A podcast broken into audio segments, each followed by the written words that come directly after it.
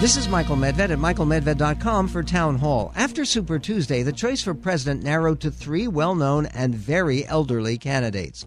By the time of November's election, Donald Trump, Joe Biden, and Bernie Sanders will range in age from 74 to 79.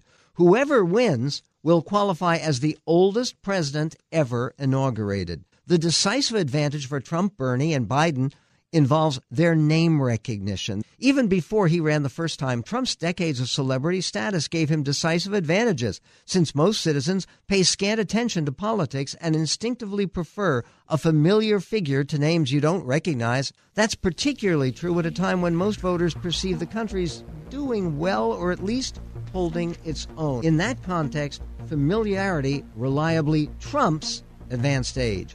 I'm Michael Medved. Alliance Defending Freedom, protecting your First Amendment liberties.